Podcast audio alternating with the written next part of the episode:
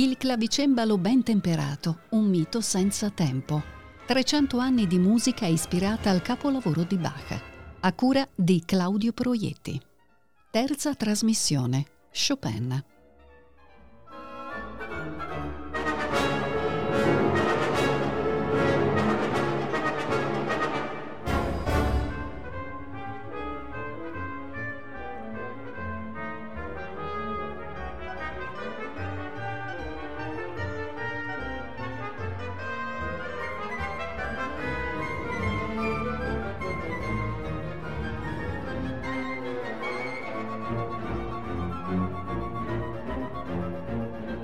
Buongiorno a tutti gli ascoltatori di Rete Toscana Classica, sono Claudio Proietti e sono qui per la terza trasmissione del ciclo Il clavicembalo ben temperato, un mito senza tempo. 300 anni di musica ispirata al capolavoro di Bach. L'oggetto della trasmissione odierna è apparentemente molto lontano dal modello del clavicembalo ben temperato. A prima vista sembra scaturire da un mondo espressivo totalmente diverso e non solo per un fatto meramente stilistico dovuto agli oltre cento anni che separano le due opere. E invece non è così. I preludi di Chopin, perché di questi stiamo parlando, sono una meravigliosa metamorfosi romantica del modello bacchiano, il frutto di una frequentazione quotidiana da parte di Chopin e del pensiero creativo che da essa scaturì. I preludi opera 28 di Frédéric Chopin furono pubblicati per la prima volta nel 1839, ma molti di essi erano stati composti in modo sparso negli anni precedenti alcuni risalgono addirittura al 1831. Dal punto di vista cronologico siamo dunque a distanza di soli due anni dai sei preludi e fughe opera 35 di Mendelssohn che abbiamo ascoltato nella trasmissione precedente. Dal punto di vista contenutistico invece la distanza andrebbe misurata in anni luce. Infatti quanto il lavoro di Mendelssohn era basato su un impianto formale di solidissima classicità, anche se percorso, come abbiamo verificato, dai brividi della sensibilità contemporanea, tanto i preludi opera 28 di Chopin sembrano l'opposto, frutto solo di libera improvvisazione, di esplorazione estemporanea della tastiera, di profondo e assoluto colloquio interiore. Chiunque ami ascoltare la musica e in particolare quella per pianoforte, li percepisce come un emblema ass- assoluto del pianismo romantico, come l'opera in cui è definitivamente sciolto ogni legame con la tradizione classica. E ciò corrisponde, almeno in parte, alla realtà. Davvero i 24 piccoli preludi chopiniani racchiudono tutte le immagini, le voci, i colori, i fremiti e gli eccessi che la sensibilità romantica ha saputo riversare negli 88 tasti bianchi e neri. Non solo. Essi contengono anche un campionario inesauribile di trasgressioni alle prassi che avevano sin lì regolato l'equilibrio delle frasi, le successioni armoniche, la definizione degli spazi timbrici. Però la questione è assai più complessa di come appare a un primo sguardo. Talmente complessa che oggi qui riusciremo solo a sfiorarne alcuni aspetti. Cominciamo dal primo e più eclatante, il fatto che essi siano 24 preludi e basta, cioè che ciascun pezzo non preluda a nulla, o meglio sia preludio solo al preludio successivo e non, come era abitudine, a un altro brano più ampio e altamente strutturato. Questa è davvero un'idea fortissima, quasi rivoluzionaria. Il preludio perde la funzione alla quale deve il proprio stesso nome, praeludere, e che aveva sempre svolto con scopo di introduzione tecnico-digitale o tematico-tonale. Si tratta di una perentoria affermazione di autosufficienza semantica della musica, perfino a scapito delle sue stesse ragioni formali. E quindi è vero, l'opera 28 di Chopin diventò subito un modello. Dopo, la musica per pianoforte non fu più la stessa e i cicli di preludi e basta, meglio se 24, diventarono una consuetudine. Decine e decine di compositori ne produssero e continuano a produrne a ogni latitudine. Per dicolare solo i più grandi, basterà citare le immortali raccolte di Debussy, Scriabin, Achmaninoff, oppure, per esempio, quelle meno frequentate ma assai intriganti di Heller, Busoni, Messiaen, Frank Martin e Shostakovich. Mi riferisco ai giovanili 24 preludi opera 34, non alla monumentale raccolta di 24 preludi e fughe opera 87 di cui parleremo più avanti in queste trasmissioni. O ancora il fresco omaggio al genere che ci lasciò George Gershwin e che, è bene ricordarlo, non si limita agli unici tre preludi pubblicati durante la sua vita. E tuttavia, a proposito di questo aspetto, a rendere le cose meno semplici c'è il fatto che non fu Chopin il primo a sperimentare una soluzione del genere. È quasi certo che egli abbia conosciuto alcune raccolte di compositori pianisti molto celebri all'epoca, anche tralasciando i famosi preludi ed esercizi di Muzio Clementi del 1811, nei quali brevissimi preludi sono comunque premessi ad ampi studi per la tecnica elementare di scale e arpeggi, prima del 1839 erano già apparsi come preludi autonomi nel 1815 i 24 preludi opera 67 di Johann Nepomuk Hummel, anch'essi molto brevi, non più di mezza pagina ciascuno, e in tutte le tonalità, secondo lo stesso ordine che troveremo in Chopin. O ancora nel 1827 i 24 preludi opera 88 di Friedrich Kalkbrenner, brani un po' più ampi, di una o due pagine ciascuno, caratterizzati come studi tecnici e disposti in tutte le tonalità seguendo lo stesso ordine del clavicembalo ben temperato di Bach. Come pure i 50 preludi opera 73 di Ignaz Moscheles del 1826 o quelli risalenti al 1819 dell'allora celebre pianista e compositrice polacca Maria Zimanowska. Certo, tutti questi antecedenti nulla tolgono alla suprema intuizione creatrice di Chopin, ma testimoniano di una sensibilità diffusa e di prospettive comuni a molti compositori dell'epoca.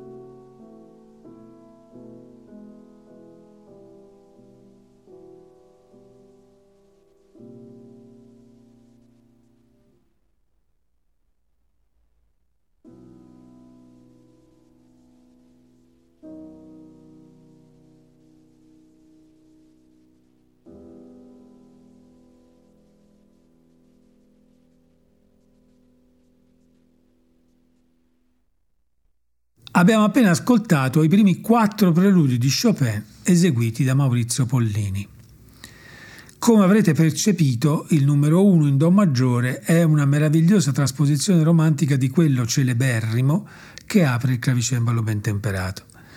Anche in Chopin c'è una successione di accordi sciolti in fluidi arpeggi, scritti però in una complessissima forma contrappuntistica a quattro voci che riflette un pensiero attento più al suono pianistico che non alla tecnica compositiva. Un'anelante melodia sincopata emerge morbidamente dagli arpeggi e in alcuni momenti topici si sposta in battere con effetto mirabile. Lo stesso luminoso Mi che conclude questo preludio si trasforma repentinamente nel suono che apre, dopo un misterioso e cupo moto accordale alla mano sinistra, il buio opprimente del secondo preludio in La minore.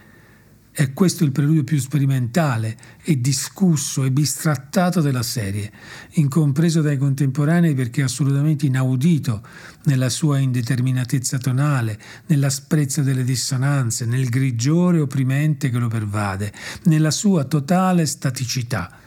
L'unica frase melodica, che pure deriva da un canto popolare polacco, si ripete immobile e attonita in mezzo a pause paralizzanti, nel gelo di una desolazione irrimediabile. L'interrogazione straziata del recitativo finale non è mitigata dall'assertività degli accordi conclusivi.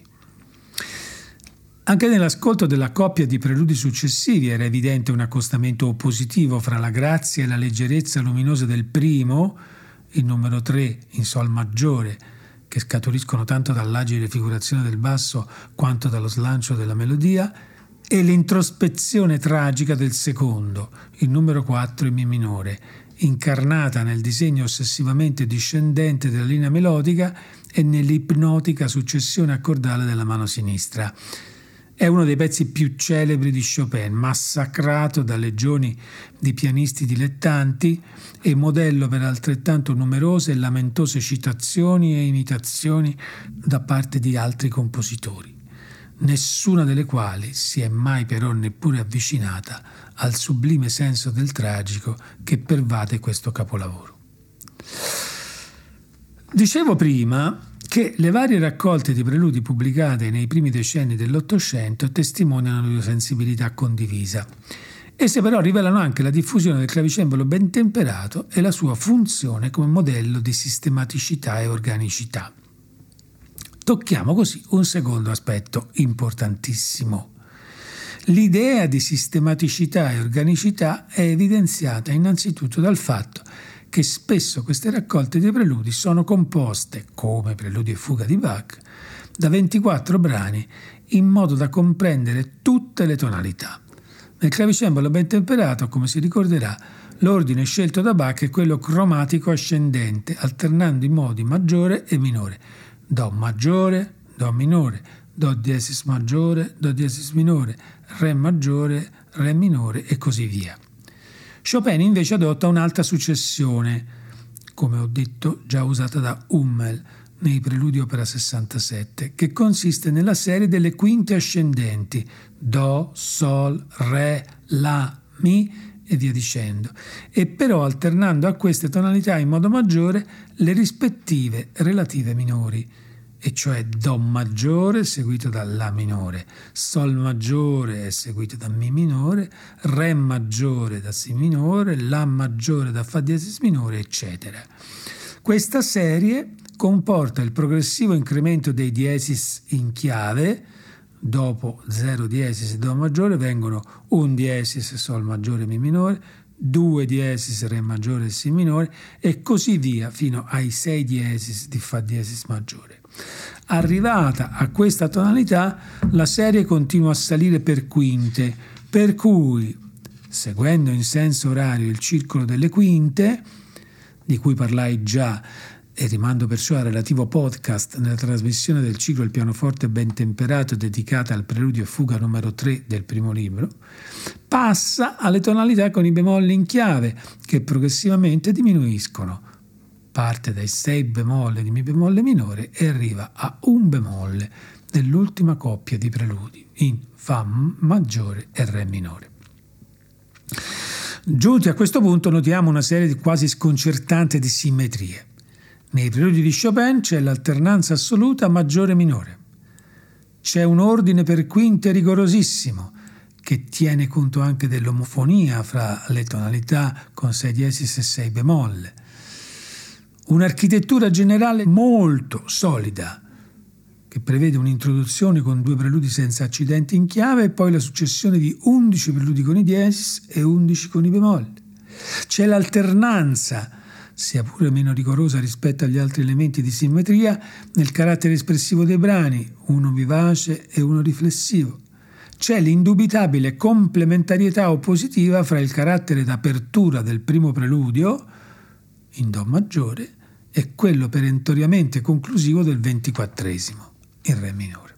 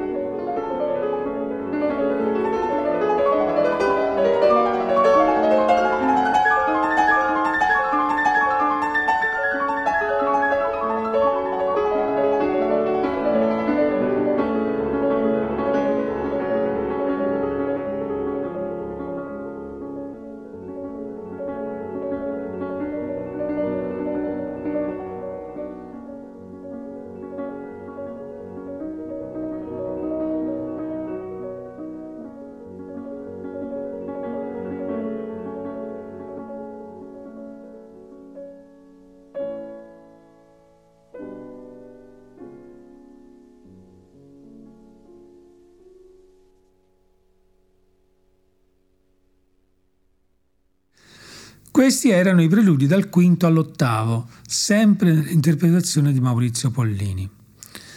Analogamente ai precedenti, i preludi 5 e 6 hanno realizzato una successione oppositiva. In questo caso la gioiosità esplicita del numero 5 in Re maggiore, che, similmente al numero 1, contiene nel flusso di una veloce figurazione di semicrome disegni melodici discendenti di due note, è stata opposta al lento e doloroso scorrere del numero 6 in Si minore, sospeso fra gli oscillamenti da barcarola della intensa melodia violoncellistica al basso e i rintocchi ossessionati di campana che risuonano incessanti alla mano destra e lo attraversano dall'inizio alla fine. Diversa, come avete sentito, è la natura del contrasto fra il numero 7 in La maggiore e il numero 8 in Fa diesis minore. Da una parte una gemma leggera, una fugace apparizione danzante e ritmo di mazurka, destinata infatti a omaggiare la leggiadra e un po' frivola bellezza della giovane allieva polacca di Chopin Delfina Potocka. Dall'altra un vero e proprio studio di tumultuoso virtuosismo tecnico e ritmico e di appassionata accensione drammatica. Ma continuiamo con gli argomenti generali. Dalle osservazioni precedenti, relative alla complessa strutturazione della serie dei preludi opera 28, deriva la domanda fondamentale, e siamo così a un terzo aspetto problematico, che chiunque si accosti ad essi prima o poi si pone. I preludi opera 28 sono un'opera unitaria? Cioè l'architettura generale della serie fu un elemento primario dell'atto compositivo oppure no? E quindi di conseguenza qual è l'esecuzione più corretta? Quella integrale? Oppure una libera scelta antologica dell'interprete? O ancora suonando gruppi di preludi consecutivi? Non è facile rispondere. Di certo si sa che essi, come ho già detto, non nacquero tutti insieme. Nel 1838 Chopin assemblò vari brani composti in precedenza o in qualche caso appena schizzati appunti di idee apparse fugacemente durante un'improvvisazione o mentre lavorava su altro. Poi completò la serie componendole alcuni nuovi per arrivare a un totale di 24, secondo il piano complessivo che ho già descritto. Pare che l'idea gli fosse suggerita dall'editore Camille Pleyel, al quale Chopin si era rivolto in cerca di denaro, che gli serviva per affrontare un viaggio a Maiorca, utile alla sua precaria salute in compagnia dell'amante Georges Sand. Dunque Preludio per 28 nacquero senza un nome o una destinazione precisa, a differenza delle altre opere del compositore, e mancano informazioni decisive per stabilire non solo la cronologia esatta di ciascun brano, ma anche il criterio con cui Chopin scelse fra gli schizzi precedenti.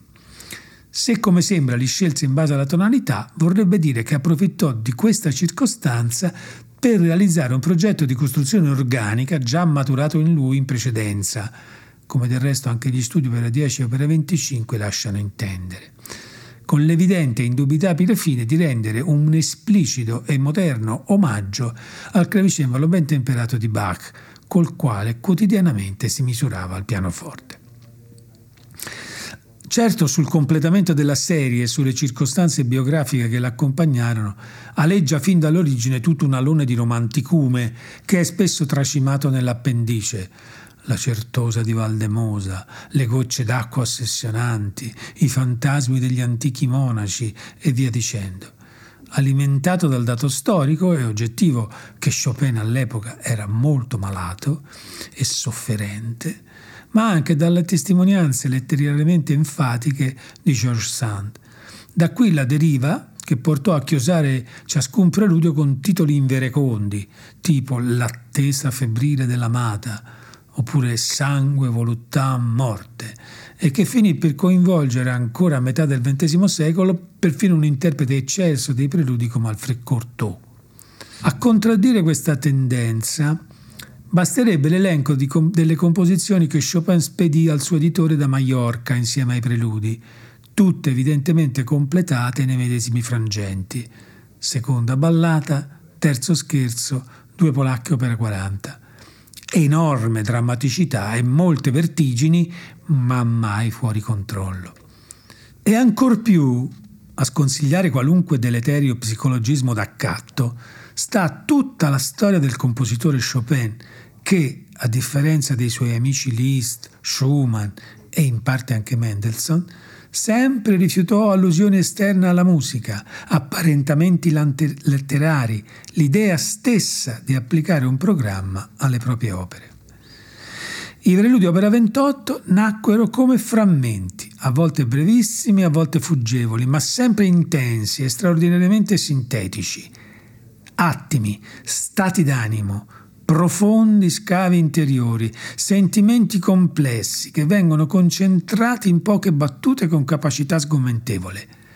Da ciò deriva l'opzione, praticata per decenni, di eseguirli antologicamente, secondo percorsi emotivi delineati dall'interprete, che permetteva di esaltare l'indefinitezza e l'enigmaticità di parecchi pezzi. Anche Chopin a quanto pare non li eseguiva mai integralmente, ma preferiva proporne una scelta organizzata per gruppi, per esempio di sei preludi consecutivi. Più recentemente, con le generazioni di pianisti attivi negli ultimi decenni del secolo scorso, è invece invalsa la consuetudine di eseguirli integralmente. Questa scelta permette di esaltare l'organicità e il senso architettonico del ciclo, di cui ho fornito qualche elemento in apertura. La scelta dell'esecuzione integrale rivela contrasti, assonanze, simmetrie e sbilanciamenti che costruiscono il mirabile equilibrio della forma complessiva. Svela come la sequenza tonale scelta da Chopin apra a relazioni melodico-armoniche strettissime e sorprendenti fra ciascun preludio e quelli limitrofi. Come abbiamo già sentito e sentiremo, capita spesso che un preludio cominci con l'ultima nota del preludio precedente. E però, forse, alla fine, bisogna prendere atto che paradossalmente, qualunque modalità di presentazione l'interprete scelga, essa finisce per impoverire la capacità di apprezzamento totale dell'opera. In pratica, come scrive Charles Rosen, l'estetica del frammento, di cui secondo il pianista e musicologo americano i preludi per 28 sono l'esempio più impressionante, suggerirebbe che le opposte esigenze dell'opera intesa nella sua interezza e di ciascun preludio preso individualmente siano destinate a coesistere senza venire soddisfatte.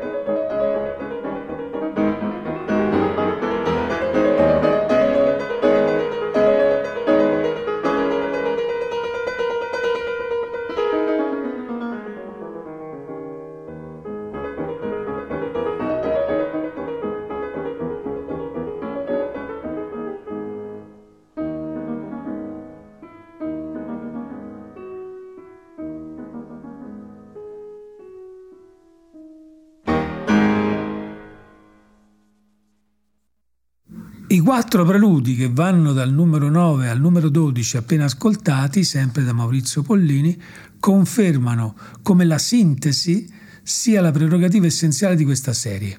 In pochissimi tratti Chopin riesce non solo a delineare mondi espressivi totalmente definiti e peculiari, ma anche drammaturgie intense e compiute è il caso del preludio numero 9, in Mi maggiore, che in sole 12 battute sviluppa tre frasi nelle quali enormi tensioni armoniche, contrappuntistiche, ritmiche e timbriche si accumulano e si accavallano. È pure il caso del numero 10, che al contrario, e nonostante la modalità minore, è infatti in Do diesis minore, come avete sentito trascorre fugacemente come un'apparizione, senza che alcun elemento lasci definire i propri contorni se non i ritmici punti di caduta di ogni frase, che richiamano certi segnali cupi e minacciosi del preludio precedente. Il numero 11 in Si maggiore è un luminoso esempio di fluida melodia chopiniana che emerge naturalmente dal moto regolare di note di egual valore, in questo caso crome. Solo piccole acciaccature increspano la linea che corre veloce verso la conclusione, segnata da un capriccioso recitativo, il quale, con il suo re diesis conclusivo, precorre in modo perfetto la sorpresa esplosiva scaturente dallo stesso suono del successivo numero 12 in Sol diesis minore, presto, che è un nuovo studio, stavolta dedicato alla sostituzione delle dita su note velocemente ribattute e che possiede una travolgente forza espressiva. Se dovessi individuare una conclusione sulla base delle necessarie poche e parziali osservazioni generali sin qui fatte, mi soffermerei sul modo in cui i preludi opera 28 furono accolti al loro apparire. Ci fu un profluvio di commenti, quasi tutti da subito entusiasti. Il prestigio e l'aura da cui Chopin era circondato imposero senza sforzo le novità di questo linguaggio, anche se l'incomprensione dei momenti più sperimentali fu totale e lo rimase a lungo. Come spesso capitava, le parole più intuitive e profonde sull'opera furono quelle che scrisse Robert Schumann. Confesso che me li aspettavo completamente diversi, ossia scritti in uno stile grandioso, similmente agli studi, e invece sono quasi diametralmente l'opposto. Sono infatti schizzi, abbozzi di studi, oppure, se si vuole, rovine, ali spaiate d'aquila. Ed il tutto è screziato e sta in stato di disordine quasi selvaggio in ciascun brano si trova scritto però con delicate lettere madreperlate questo lo ha fatto, questo lo ha composto Chopin. Lo si riconosce infatti dal respiro veemente, dalle pause. Egli è in essi e rimane lo spirito poetico più audace e fiero del tempo. La raccolta contiene anche qualcosa di mostruoso, di febbrile, forse di repulsivo Ognuno vi può cercare ciò che a lui più interessa, solo il Filisteo non vi trova nulla. Come avete sentito dai 12 preludi sin qui ascoltati, per questa trasmissione ho voluto l'interpretazione di Maurizio Pollini, il quale è sempre stato rigorosamente fedele all'esecuzione integrale. Una scelta determinante che gli ha permesso di svelare a tutti noi l'identità complessiva della raccolta, ma anche la verità di ognuna delle singole schegge che lo compongono, segnando indelebilmente la storia dell'interpretazione di questo capolavoro. Vi propongo ora l'ascolto ininterrotto dei successivi 12 preludi, che sono caratterizzati da forme e singole architetture decisamente più ampie e articolate. Basti pensare che mentre i preludi da 1 a 12 comprendono un totale di 368 battute, quelli da 13 a 24 arrivano a ben 586 battute. Troviamo infatti ampie forme di notturno, il numero 13 in Fa diesis maggiore, il numero 15 in Re bemolle maggiore, il numero 17 in La bemolle maggiore e il 21 in Si bemolle maggiore, oppure di studio, il 16 in Si bemolle minore, il 19 in Mi bemolle maggiore, accanto a gemme sfavillanti col carattere di improvvisazione drammatica, il numero 14 in Mi bemolle minore, il 18 in Fa minore, il 22 in Sol minore, oppure tragica, il 20 in Do minore, oppure luminosamente serena, il 23 in Fa maggiore, fino all'ultimo grido veemente di pura disperazione, che sembra non trovare argini né vie d'uscita del numero 24, il Re minore, che conclude la raccolta con tre inappellabili colpi di maglio. Buon ascolto e un caro saluto da Claudio Proietti a cui voglio associare eh, quello a Giovanni Mori che mi ha assistito in cabina di regia. Alla prossima.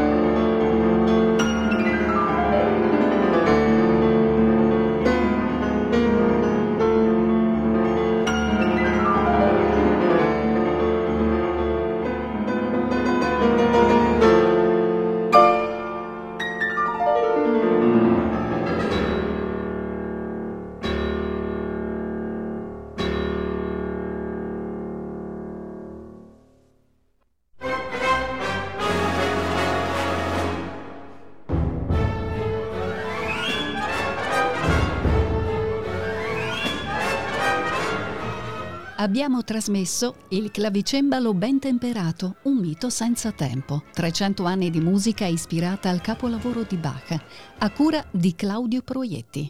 Terza trasmissione, Chopin. Il brano della sigla è Ragtime ben temperato di Paul Hindemith ed è eseguito dalla Queensland Symphony Orchestra Brisbane diretta da Werner Andreas Albert.